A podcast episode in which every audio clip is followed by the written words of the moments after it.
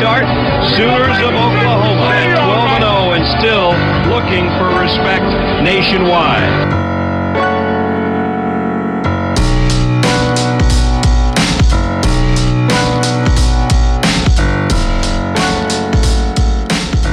What is going on, Sooner Nation?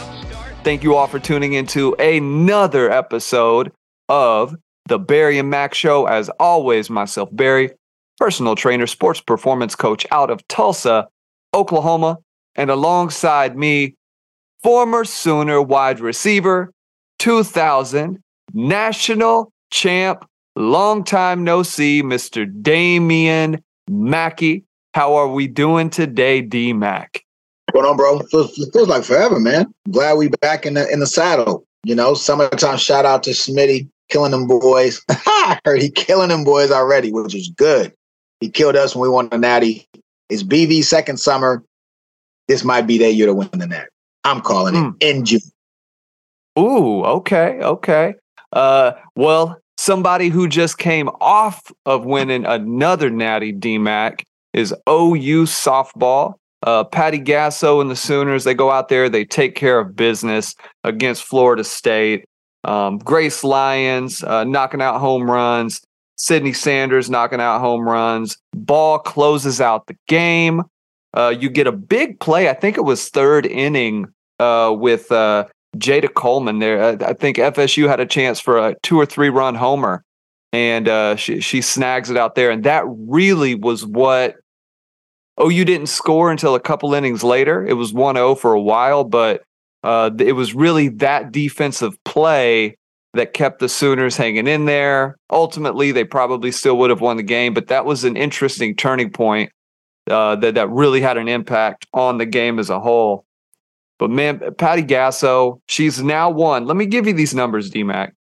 7 titles, 81% winning percentage. If not for the one loss earlier in the year, they would have put up 62 straight this season. It is just insane the level of play that Oklahoma has been able to attain. I mean, there's really not any comparison other than maybe, obviously, Wilkinson doing 47 straight for your alma mater. And then Bear Bryant had a nice run. Got to talk about Nick Saban. If we go hoops, Krzyzewski, right? What's his name at UCLA? I forget. Coach Kareem. Well, what's his name? Oh, my goodness. Escapes me. But anyways, a lot of famous coaches. But, man, I think Patty Gasso, this is Division I athletics. And I know that it cannot be negated how hard it is to compete year after year at that high of a level when everybody is bringing in really talented players. It's difficult. And to keep doing what she is doing, I mean, I would say she's beyond or right at what Nick Saban is doing at Alabama, just from the longevity and probably better, right? Even if you consider the sports and whatnot. But how does this fit in to the paradigm of college athletics, NCAA, and just historically? Can you give us some context as to your experience as a D1 athlete, how hard it is to compete year after year and maintain that level of proficiency and success? I don't think I could accurately convey what she's going through. We went 13-0 and won. I know we lost like 5 games in 3 years or something like that. It's unbelievable. I'm so proud to say I'm a Sooner. I'm so proud to say, you know, that I watched those girls. You know, I think I told this on one of the earlier pods, one of our very first episodes. Like, when we were in college, they won a Natty the year we won the Natty, and we were at their games acting a plum. Ooh, we used to be, oh man, we were the worst trolls in the Big 12. And we went to K-State, we went to KU, we went to Oklahoma State. But what Patty's doing now is, you know, Coach K never had a run like this. Saban's run is not at this level. Saban never did a three-peat, and then really shit with 5 out of 6 or 5 out of 7, whatever it is. Saban's run is legit. Alabama contextually, right? It's a different game, and for them to do that is a big deal. But what Patty is doing is almost unprecedented. What you know, Bud Wilkinson did in the 50s and such. I mean, obviously the 47-game win streak and winning 3-4 natties. She's got more natties than Bud. You know what I'm saying? Like, with due respect to OU, we are a football school, ladies and gentlemen. We are the softball school. And UCLA can't combat that. Arizona can't combat that. Like, right now, it's us. Those games, Barry, the games were so lopsided. There was never one game where I felt like at any given inning we couldn't win. We were losing 1-0, and the inning before, we had bases loaded with nobody out, with the beginning of the order of Jayda got a bad pitch. All three of the girls, they all, you know, it's like it was kind of like an A-bomb. It was combustion, right? It was kind of like, okay, they snuck away this inning, but it's coming. Like, you knew it was coming. And by the way, Patty did them a solid by pitching her number 3 pitcher. Like, we literally pitched our number 3 pitcher and tried to do them a solid, and, you know, gave Jordy the opportunity to come in and close things down. So, you know, when you look at what she's putting together, and I don't know if you saw this, but as soon as they won, they put up a stat. OU has 5 All-Americans coming back. They have the MVP of the championship series coming back. They have the Big 12 Player of the Year coming back. And by the way, both of them are non-seniors. So they'll be coming back for 2 more years. And I think we had the number 1 recruiting class again. And who knows who's going to want to transfer in. Like, we are the program. If there was a professional league where you could expect to make, I would even say 6 figures of income. I don't know what Jocelyn is making on the team she's playing for, but if there was a league where you could expect to make big money, it would be even more of a landslide, because we're a farm system that literally produces the best of the best. So kudos to our coach. I'm humbled to say I'm a Sooner. I am the biggest fan in California. When those games come on, it's like a Laker game. But here's the last thing I'll say, and this is a jab at some of the people throwing around this word, and it just drives me crazy. You know, I'm watching the NBA Finals. I know I'm going off on a tangent here, but I'm watching the NBA Finals, and people are talking about, like, is Jokic the GOAT of centers? Like, calm down. Like, people throw out the word GOAT like we're just talking about an animal. It stands for all time, not your era, or as long as you've been watching, or the last 3 to 5 years, right? She deservedly so, I'm talking about Coach Gasso, does deserve. Like, I feel like she's entered the conversation of all-time softball coaches. She's not the GOAT today, just because today we're seeing the run she's been on the last – you know, this last 7 years has been remarkable. The last 23 years since she's been winning natties. But, like, Coach Gasso legitimately is in the GOAT conversation, right? Jokic is not the GOAT. Jokic is not top 10 player all time. He's having a top 10 season all time, right? Probably maybe even 5 all time. But, like, chill out. We're watering down terms that should be used like once or twice a generation. Well, Coach Gasso is appropriately termed entering the GOAT conversation.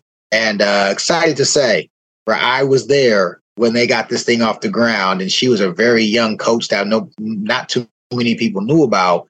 And then to see her now, I think her 7th natty, tied for 2nd all time in coaching. That's a GOAT type. And what is she like? She's like 7-2, I believe. And one of those natties was against Bama, I want to say in like 13, and it rained, and we really had the game won, and they postponed. I don't know if you remember that, but there was a series, I want to say against Bama, and we were kicking tail or something happened, and weather became an issue, and they had to do the game, and weather's a part of the game. But there was controversy around the timing of the game, and you know, either they let them play and the weather was bad and they probably should have held it, or the game, you know, the game was in a position where we had momentum. I don't remember the exact details, but the point is she's batting 700-800 in the actual World Series and 7 total chips. Salute to coach. She the GOAT on campus. She might be the GOAT of coaches at Oklahoma. And I know the football world, I'm a ball player, but let's just call it spade a spade. Switzer and Bud and Bob and those guys kick tail, but what she's doing is unprecedented. It really is. Yeah, and you know, being on Twitter, you see some of the comments that are made about the players. And it's weird because we really only this also was a little bit of a tangent here. We only do this with women athletics, right? So if OU goes into a game against Alabama, right? Let's say this is OU. OU's starting to look a little better, but even a year ago, and you look at the Alabama sideline or that Georgia sideline, and you look at that OU sideline, you would need to say, OU needs to get players that look like that, right? They need to get players that look like what Bama and Georgia are rolling out there. Some of the comments that are rooted in a lot of hate, probably a little bit of jealousy and envy, and I'm talking about the steroid comments, the cheating comments, the I'm out steroids. Oh man, it's our girls are like smaller. Our girls are smaller and prettier than like 70% of the teams we play. Like, what are they talking about? Some of the stuff is ridiculous that you hear, and I'm hopeful that eventually that escapes women athletics, right? Just because it doesn't need to be there. We don't do it for the men's side of stuff. Well, we just don't. I mean, there's a few guys, but just the amount of stuff that circulates amongst opposing fans, I'm not a huge, I don't really enjoy seeing it. On the other side, just what she's done, and maybe you can speak to this a little bit, is it is so difficult year after year to have buy-in from a group, especially when you've had success. And what happens is that success doesn't necessarily breed that desire to work from the groups that are coming in after them, right? So I would equate that to your all success in 2000 and then some of the following classes that maybe came in there saying, this is Oklahoma, I'm going to show up, we're going to win. You know, this is just what we do here. And maybe not realizing the amount of work that has to go into that and the drive and desire that is necessary. And that was a critique of some of the Stoops teams as he got into those mid-2000s, was maybe the guys coming in didn't quite understand the necessary components of being a championship team. Speak to the year after year buy-in that just has to take place with every class. Yeah, you know, and the parallel that I want to that I would be paying attention to of late is Patty saying she reached out to the UCLA coach and was getting advice because they had gone on a run, and she said unapologetic. People are going to make excuses. People are going to have issues. Those are the distractions you deal with when you're on top. You know, when we were the underdog, 99 season going into August, our preseason, we didn't kill it in preseason. We almost lost to KU the week before Texas. We were the underdog. So we were like, okay, we got to outwork people, right? OU's not in the outwork season of their excellence. They're in the outlast. So how do you outlast the competition when you're up top? You're at the pinnacle, right? You are the hunted instead of the hunter. And that perspective, it made a lot of sense to me, right? I've been in places where you are the champion and somebody's trying to take you off the mantle. You know what? Don't apologize for being the best. Don't apologize for kicking ass. Don't apologize for competing. Like, the thing that drives me crazy about sports in America today is we act like the number one reason people play sports for has changed from competition. Family, culture, character, discipline, hard work, right? Sacrifice, compromise. All of those are attributes that we all appreciate. But I didn't sign up to play soccer at 6 years old to, you know what I'm saying? To like make frenzies. Like, I wasn't looking for best friends. I wanted to see how good I was in soccer. And guess what we did my first year? We got fourth place. Guess what I did? I took my little ribbon, or I got a trophy. I took my little trophy home and I broke it. And by the way, this is a true story. I'm 7 years old, bro. I'm playing underage soccer. I'm six. Listen to me, Barry. Listen to me, because I want to connect dots on keeping it a buck. I'm 6 years old playing underage soccer, my first year in organized athletics. We got fourth. By the way, I was pretty good. I was a fast little athlete, but I didn't understand the game yet. So guess what? That second season, you think we was coming to play tiddlywinks and sitting and crisscross applesauce and eat orange slices on the side? Listen, there was hell to pay. We're 7 years old, Barry. Hell to pay. But we went undefeated, and I was scoring 5 goals, 7. Like we beat teams 20-0. And I think Little League, that's not unprecedented, right? Little League soccer, you got a really good team versus a pretty bad team. Some kids are chasing butterflies. We wasn't chasing butterflies. We was putting the ball in the net. And that is what we learned. That translated to football. I got to Pee Wee football. I knew my team's black and red going against the other team, blue and yellow. I needed to hit them harder. And at the end of the game, I'm looking at the scoreboard to see if we won. What are we talking about? So to hear Patty, take that perspective, talk to someone who's been there, done that before, been in a position where they've won multiple chips. That's awesome. Like, that tells you she's still living in the moment. That tells you it's still something that she's thirsty for and that she's still striving for. She's not at the over the hill aspect of her career yet. I think she wants to have 9 minimum. I think 9 is the number she's saying. If I get to that number, then I'll start thinking about what's next. But just by virtue of her reaching out to the UCLA coach and her going back to the girls and saying, hey, look, block out all the noise. I got the noise. This is literally what she said. I'm going to take care of the noise. I'll take care of the media, Twitter, all the naysayers, all the haters, blah, blah, blah, blah. Y'all go whoop some ass.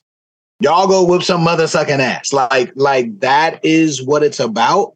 And that's why we play sports. The residual impact, 100%. My success in business, my ability, discipline in marriage, fatherhood, all that stuff, parts of that is a residual impact of being coached by Bob Stoops and a gentleman by the name of Neil Fromson and another gentleman by the name of Coach Quisenberry. Those three men really helped prepare me as a very young man, 18, 19. Really, Coach Q was my JV football coach. He taught me how to not be a cancer. If not for him, I would have been a me guy when I got to varsity, because I was more talented than most of the guys, and I wanted the ball. Right as a 14-year-old kid, I want the ball. Coach, let me do it. I'll do it. I understood the teamwork aspect of football, and it was a beautiful thing, because when I got to varsity football, I understood team. So we got to respect it. Everybody else, listen, we're in a society where we don't even stay engaged with topics for a week. Ain't nobody going to be thinking about that. And it's probably already today. But guess what? We got the chip. It's cemented. It's painted on the, on the rafters. Like, we got that thing. And that's what the girls who are recruited to OU came for. And they got the job done. And I'm super just excited for their continued excellence. Not even success. Their excellence. It's definitely a positive reflection on our university. Yeah. I mean, it can't be overstated just how impactful she is to the program, to the university, and just what this does, on a scale for women's sports. But very, very cool stuff, and important. But came here to talk a little bit of football as well. Going to do kind of a hard segue. Pretty recent news: OU able to procure a couple defensive tackles, D-Mac. We talked about it in the offseason. We talked about it in season. This was an area where OU was going to have to improve, and they didn't go out and get, some lightweight edge defenders. That they went out and they got some meat in the middle. They got some guys who have some length to them and also some size. One in Phil Paea. That's how Utah State lists his name being pronounced. And then the other one is Dejon Terry. Dejon Terry looks like an immediate impact player, coming from Tennessee, played inside. When you go over to Sooners 360, I've talked about it a little bit. He was really a first and second down run stuff type player. And then on third down, kind of the pass rush downs, they went to a different package, but he was very consistent against the run game. He plays the position in a very kind of just technical, does his job fashion, which is something that OU needs, as well as just the overall SEC level size and natural athletic ability. You just talk a little bit, D-Mac, about both of these guys. Paea, I haven't seen quite as much film on, but he's still a guy. His size impresses. Against Air Force, I want to say it was a year or two ago, there was a game where Air Force was really impacting the game on offense, going up the middle. He comes in with the second unit. He was not a starter, comes in with the second unit, causes some problems, and he sees a little more playing time after that. Just his size, ability to take away some of the stuff they were doing inside had an impact on the game. OU had to do this. They had to go out there and get some depth, particularly if they maybe lose a body or two this offseason. Incredibly important that you have, in this case, two guys who probably will see some significant playing time this year for sure. Terry will. And I'm going to ask you about Terry, just where he fits in the starting lineup. But overall, what does this mean to what Bates and BV are doing in the transfer portal, planning for the season and trying to have a defense that goes out there and isn't dead last in the country in basically every statistical category? What does this mean? Yeah, it's exciting. I feel like there's four levels to creating a competitive front. You got Jags, just a guy. You got competitive depth. You got difference makers, and then you got transcendent players, right? So let's just put it out there. Both of these guys, in the context of our defense, and like you're talking about numbers and ratios and stats and such, where we've landed the last, second half of the decade, they're both competitive depth. Paea is probably a guy who will lean closer to just a guy, which by the way, we need just a guy right now with where we are. And that's not a negative connotation, because he probably does have a fairly high ceiling, but the numbers and his history and injuries and a lot of moving and shaking and transferring around says, right, the likelihood that he's going to come in and be Kelly Gregg is not very high. But the likelihood he's going to come in on Tuesday practice, thud up, and on a Wednesday practice being blitz pickup, and on a Friday when they're doing testing to make sure people know the mental side of the game, make sure other guys who otherwise could really just pretty much relax because they know they were going to play, that competitive depth is necessary. A big body, a long body, long-limbed. He's going to be a space eater and a guy who we can deploy within the different units. We need it. We need the size. We also need the depth, and bringing him into the fold. We'll see, right? How many times do guys come in and need a new, just a new opportunity and take advantage of it? That's what they're hoping for. Terry's a level up from him. I don't think Terry's a transcendent guy either.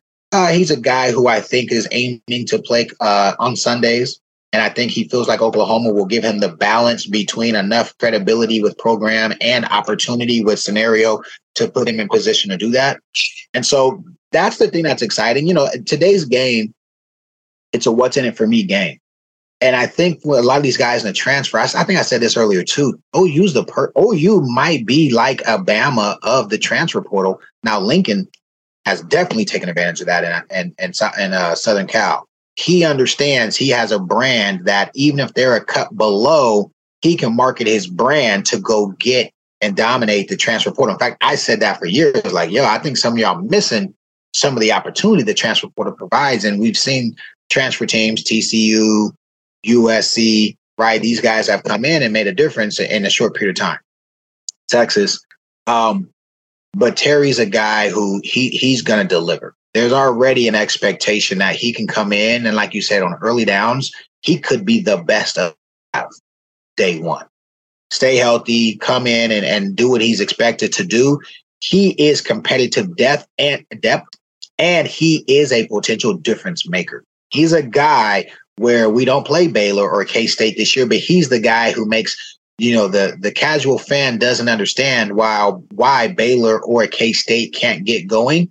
But the football nuanced geek expert, the 360 member, the guys who are on the website with us talking analytics and looking at the X's and O's of the game, understand that he's getting across the face of the center and not letting him get to the second level, and he's hammering the guard's back hip, right? So the guard can't get to his assignment. Like, those are things that the guys who pay close attention and understand the game pick up on. And I think he's immediately going to put guys like Cole on notice, which, by the way, rumors Cole needs to do well in summer school to even stay eligible. He's going to immediately put guys on like Kelly on notice. Again, a guy who his commitment and consistent discipline is one that coaches are waiting for him to consistently do things the right way. Guys like Gilliam, who need to get healthy and be available, right? He, Paea, and then, of course, the transition of Leilao to the inside puts us in a position where now we have, again, a couple units of defensive linemen who can come in. Can't forget the pups, Sanders, Halton. We've got a couple of guys who can have different skill sets.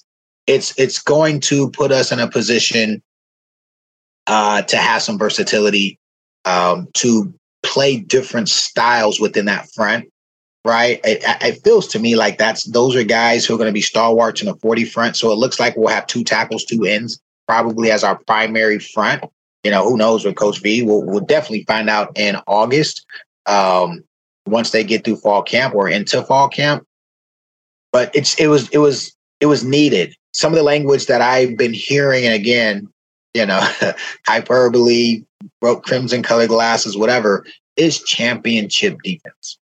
In order to have a championship defense, right, there are certain ingredients you need to have in tow, in place, to find success. And hey, let me throw a name at you. And Barry, he might be a little older than you, but he was a part of our defense in that same era. And I want to say he came in with Tommy in 01, but Bobo, Lynn Magruder, guess where he came from? Tennessee. Transferred in from Tennessee, right? Yep. Go figure. So you're looking at some parallels. And by the way, I stay Bobo's good people. We try to communicate every couple months on social media. But he came in and provided a ton of value. He wasn't a guy who was going to get 14 sacks, but he was absolutely a key cog in the defense and made incredible plays. Some of them that stuck out like a sore thumb and fans got a chance to see, but some of them he was just doing the dirty work to make sure Rocky and Teddy and Roy Lee and those guys could get the shine. And you need some of those guys in order to have a championship caliber.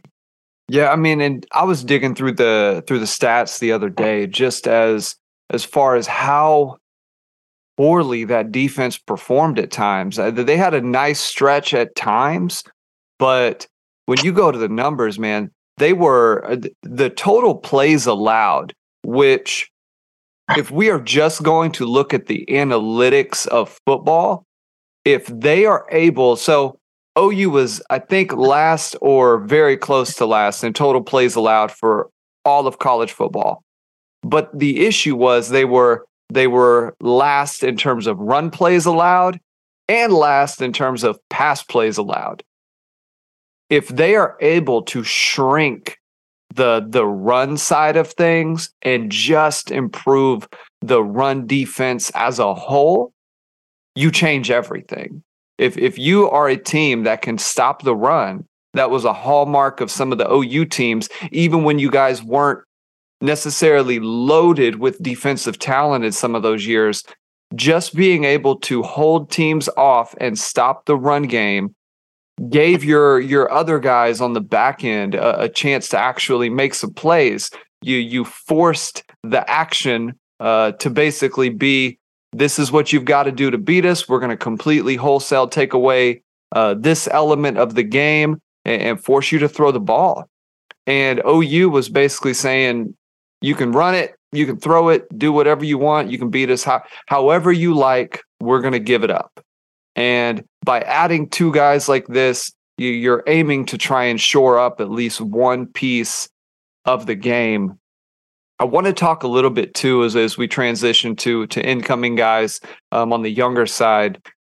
OU has a big recruiting weekend this weekend going on right this second. Chris Mason over at Sooners 360 has all the details on that, so make sure to go check it out. Some of the info that he's up on, right? Well, we have a moderator text, a little inside baseball, and Chris is just nonstop. He knows exactly what's going on in terms of who's on campus, who's not coming to campus, who might be close to committing. So make sure you guys go give him a follow. It is CM_Sooners360 on Twitter. Definitely worth the follow. But OU has a big recruiting weekend going on right this second.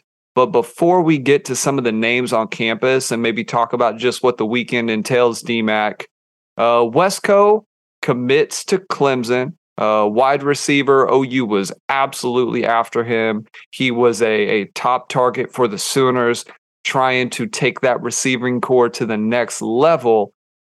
Is this a I don't want to use the word failure, but is it a little bit of a failure on the OU side to not pull in a player of this caliber, especially one that Sooner fans knew was very important to this class?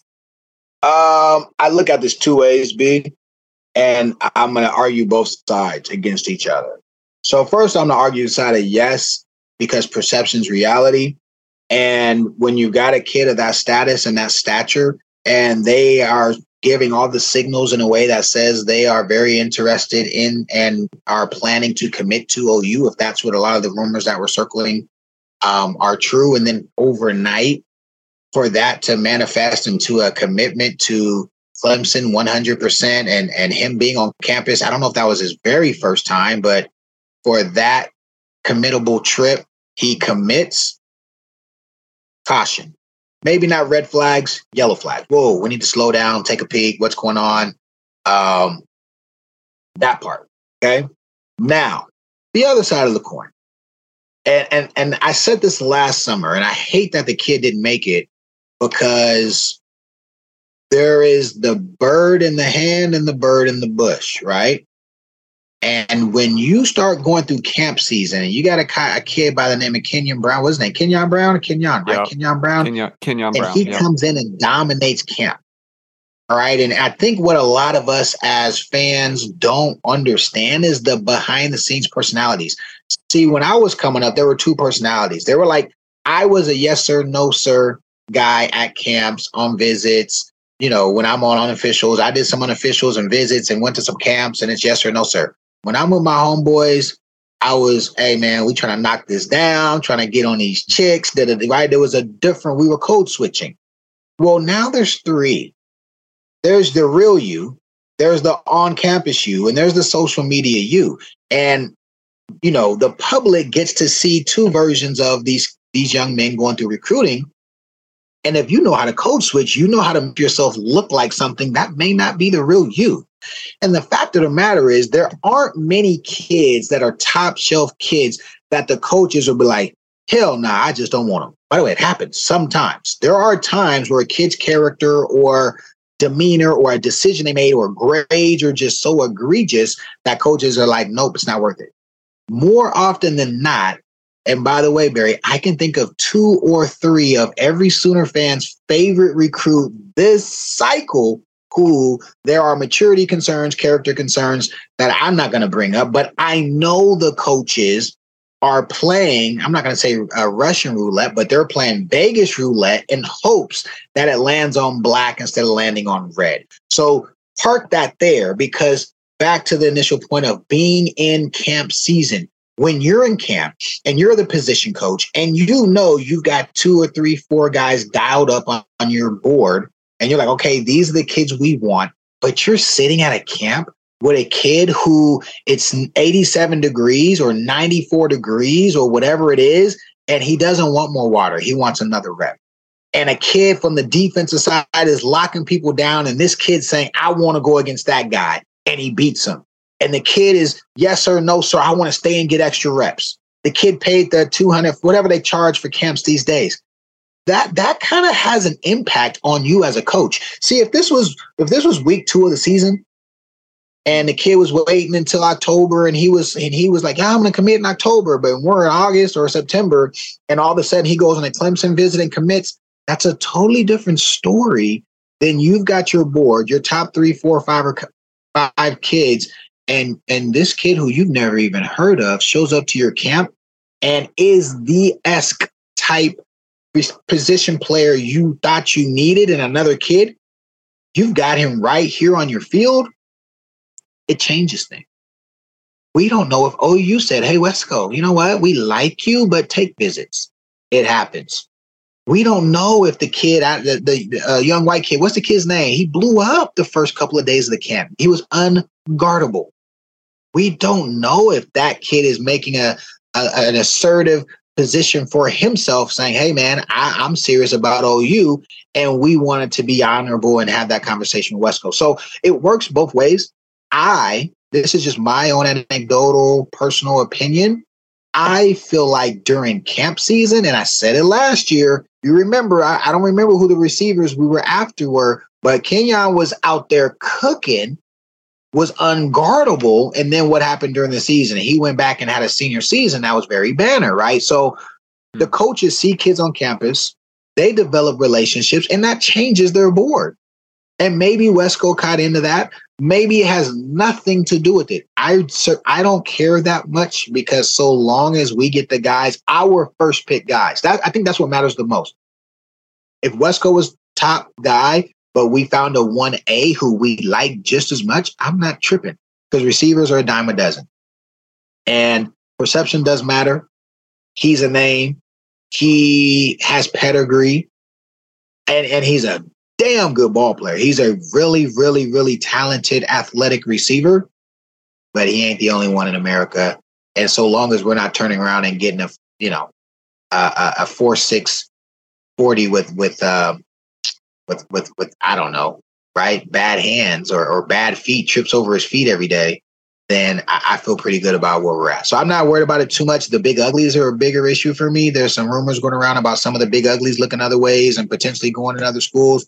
Wesco is a kid that we would have liked to got the perception of one of the already top flight receivers in America coming home and being a Sooner.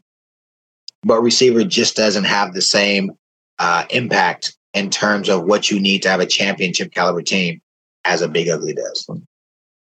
Yeah, I mean, and this weekend there's a lot of just high level prospects on campus.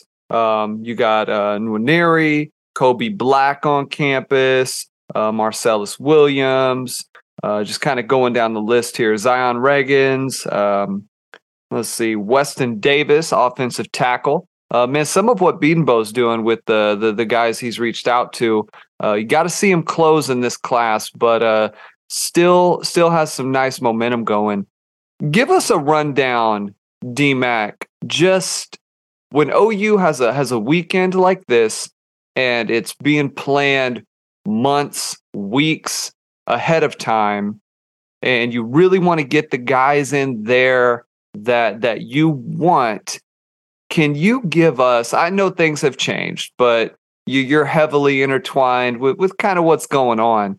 Can you give us a little bit of inside baseball on the dynamics of when recruits arrive, where are they going, who are they most interacting with on a weekend like this, especially something when you're talking 4 or 5-star guys. You're not talking players who are here for, it's a game day and they're, Mr. 2-star from whatever school in Oklahoma. We're talking about big name, premier guys who want the time, hopefully, with coaches, their position coach, to CBV. What does the inside baseball look like in terms of their arrival, what's being discussed, and what kind of words or ideas, concepts are the coaches using to try and convince them to be Sooners? Man, I feel like if I get too deep into it, I will tell on some of our secrets, because there are some specific things that OU has transitioned to since Coach has come that I think are very, very, very, provocative and like forward thinking that are just, here's the deal. When I was at Cedar Hill, one of our receivers, not the kid that transferred to Miami, he had gone to OU before I got there. We had a kid named Quinshawn Bright, slot receiver. He ended up going. He committed to Tech, and then he ended up going to Hawaii. But I think he's back. I think he's at North Texas now or something. I don't know. But he was getting recruited by OU. 10-600 guy, shorter guy. He was a running back for us, but he was a slot receiver. He was being recruited as a slot receiver. So I saw firsthand, Link and how they did it. Like I said, I'm teaching in a class, and Link pops up in my room. Like, what's up, D-Mac? It was pretty dope. I ain't gonna lie. There's a side to Link that's like, I get it, right? I understand why people are attracted to him. He's got fake charm, is what I mean. Is what I call it. But I was there front and center, saw it. He had all access. He was a sophomore at the time, and the kids were categorized by recruiting class. But we had all access, and it was interesting because some people didn't. Right, depending on how your lanyard looked. By the way, depending on how your lanyard looked, determined if you could wear a jacket. We played TCU that night. That's the night Rodney Anderson and Bake went crazy. He had one-handed catches and the whole nine. So we're there for that game, and Bright had all access. Right, some kids didn't. Some kids got to eat. Some kids just got to get drinks, right? Some kids got to do a walkthrough, and then they had to go be seated. Some kids got to do a walkthrough, come down, and see the field. So we were Quinshawn was being recruited as an all-access kid, which was pretty good for him. So there are levels, if you will, right? On weekends like this weekend, there will be levels. There's a list of kids. So I guess let me get back to the point there. The point is, I saw how he did it, and then I was there last year, and saw a recruiting weekend, and saw the alumni weekend and how Coach BB does it. And he actually explained to us in detail, to the alumni, like, hey, man, this is the culture we want to manifest. And this is the environment. And he told all of us, like, you guys are a part of that. We want to leverage you guys, which that in itself was absolutely anti-Link. There was probably a list of 20 guys, maybe more. I'm sure there was more, but I felt like, every time I was in town, I knew how to get in and do what I needed. I felt like a lot of my homies didn't, and it always pissed me off because it was like, nah, man, hell nah. If you got to deal with Smitty and all the stuff we had to deal with, and these guys want a natty, you better let them in the damn building. Barry, they wouldn't let them in the building. And I just feel bad. I walk in, I know who to call, and I can get in, but my damn teammate can't get in. BV doesn't do that. Everybody's welcome in the building now. So this weekend, first things first, it's intentional. And I think it's more intentional than, I'm 25 years ago. Literally, I'm 25 years ago is when I was getting recruited in 98. If you're on the who's who's list. So some guys are coming in this weekend, Barry, and they know they're probably going to be able to wait in the line and take a 2-second picture with BV in front of the Nikes, right? That Nike pick is kind of like whether you're a preferred walk-on to the top dog, you're going to get that pick because that's kind of like a staple. But they're not going to get time in Coach B's office. They're not going to get a 20-minute conversation. They'll probably be in a group of 6 to 8 to 10 with an analyst who's going over all of the different things the program has to offer. So they're going to get to see the program, but they're not going to get a lot of one-on-one time with their position coach, with a coordinator, with some of the alumni who may be on campus who played their position, right? Now they're going to get 5 minutes with the position coach in the film room so that he can sell them the dream for a sec. Everybody's going to get that for sure. But that actual relationship building time, there's a community of people who won't get it. And obviously the objective there is those are people that you want to keep around in the event you don't get your top dogs. There's at least some relationship in place, okay?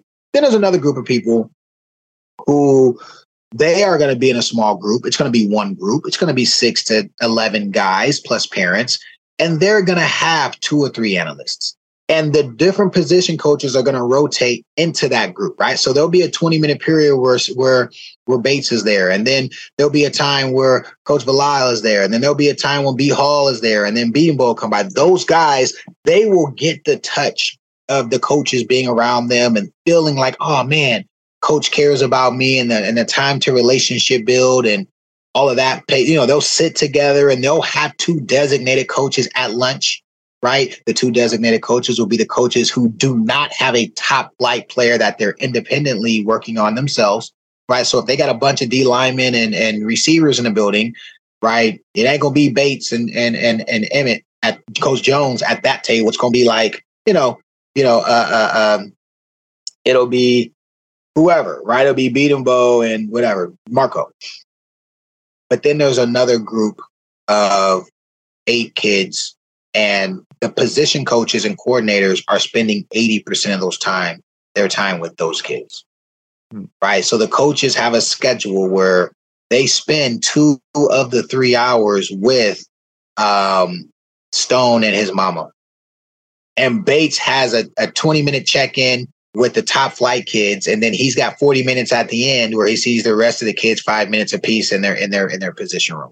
But Bates spends 80% of his time with David Stone and his mom, right? And the same thing goes for the other coaches who have the big-time athletes. Let's say Bates has 3 or 4. So those 3 or 4, he's recruiting all of them to create an energy around them all working together, right? So Jay's in there and Stone's in there, Okoye, and whoever else is in town, Williams is in there. Those guys are all together with their parents, and the objective at that point is to get the parents to like each other, get the players to like each other, get there to be some positive juices flowing. Hey, we know we're all studs. What happens if we all play together? And that's the angle they go for in that respective. And so that is I think that's the part most people probably presume something to that nature. I don't think I'm going to go into like specifics and details about like the differentiation that OU does, because there are some very specific things that they do, and it's not my place to speak on that stuff. Let's just say I appreciate what they do, because looking at it from the lens of me being a player, I would have appreciated it. As a dad, I would definitely appreciate it, knowing my son was going to be entering something like this. And then I just think in the landscape of today, it's an added touch that I think has a direct impact, a tangible impact. And we've already seen that in Coach V out recruiting Lincoln's best classes his first 2 years. Yeah. And I mean, I know fans are maybe a little anxious because the commitments aren't necessarily rolling out right now, but it was last summer, a year ago, that OU really started laying the foundation of the class, and they stayed on guys until the end. I mean, it wasn't a deal where just because they didn't have a commitment in the summer, or maybe they had a guy who was leaning this way, they were able to make that that last little push at the very end, and they were aggressive and you're who we want. We're going to do what we need to do to try and procure your commitment to make this team better. And I think there's a little bit of anxiousness still there, but interesting to get a little bit of a kind of the inside baseball of what's going on campus during these weekends, because fans want to know when a guy's not committing, what is the message or what's being missed. But it's obvious that they're doing something right with the names they brought in a year ago, and we will see how things continue to go. Man, you mentioned Jokic real quick. Did they get it done this Monday, or does Miami still have a shot? I don't care. It's done. I don't care. No, they're gonna win it. Are you kidding me? They're gonna win in Denver. They're the better team, the most complete team. They're actually they're a fun team. It's good for the league to have a team in that market who. And they're just good. You know what I mean? Like, they're just really good. And they don't have a lot of ego. The biggest ego is probably the damn coach, right? The coach has got a ton of ego, which is good. That was kind of like Bob. Like, Bob had ego, but it was the right kind of ego for us. And it definitely helped us shine through. Denver's going to win in 5. Gentlemen's sweep. It's pretty good that at least Miami won one in Denver, where it kind of, makes it a little tougher. Like, hey, we won one on your court. But I don't think. They just don't have enough guys.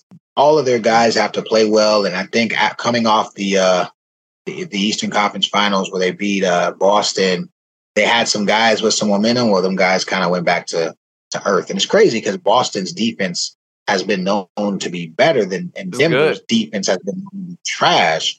And the opposite's happening. Denver's just hustling, man. Both sides of the ball, they're closing out. They're making contested shots.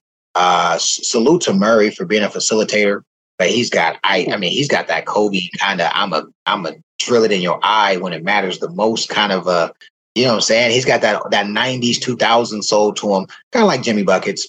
And I got those guys. I got Denver in 5. Joker getting his first, Murray getting his first. One of my teammates gets on my last mother sucking. One of our teammates from OU, he's from Colorado, bro. He's the worst fan in America. He's the worst. I ain't gonna say his name. He's the worst fan in America. He's gonna be excited about this damn victory. It's gonna suck because it'll mean we got, a month and a half of just baseball until we can get to the good stuff of spring camp, training camp, and by the way, I'm going to visit Hype in October, man. I'm excited. He said I gotta go to something called the Sleepy Mountains or something like that in Tennessee. Okay, yeah, we're gonna boat into the stadium. I'm like, oh man, this sounds like it's gonna be jamming. So I'm looking forward to going to Knoxville and checking out them volunteers this fall. That'll be cool, man. Yeah, it's on the Heat Denver thing, man. Miami hasn't played bad basketball. They just are getting beat. Like every game, they've played solid ball, good enough to beat every other team in the East.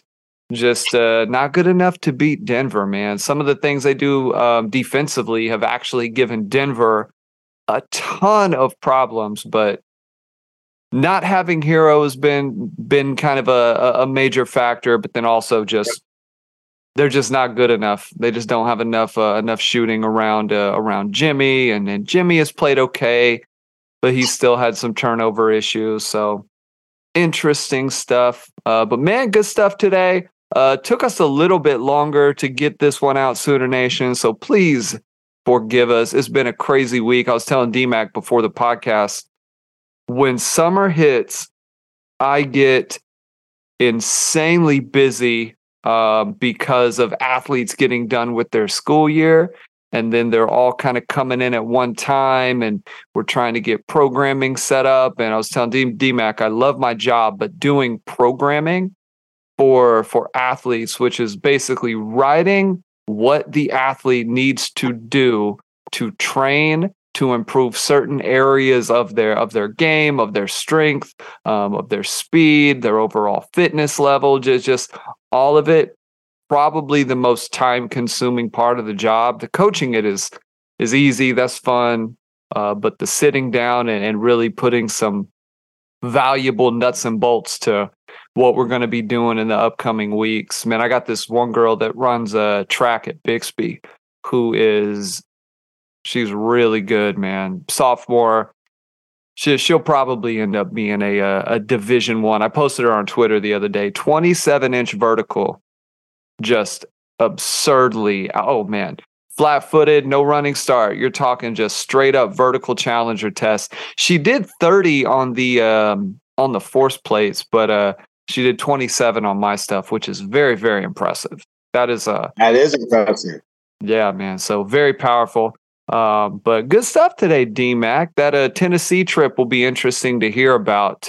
Maybe fans will start the rumor mill of D-Mac going to Tennessee. Who knows? 2 years. I'll be negotiating with Power 5 conferences in 2 years.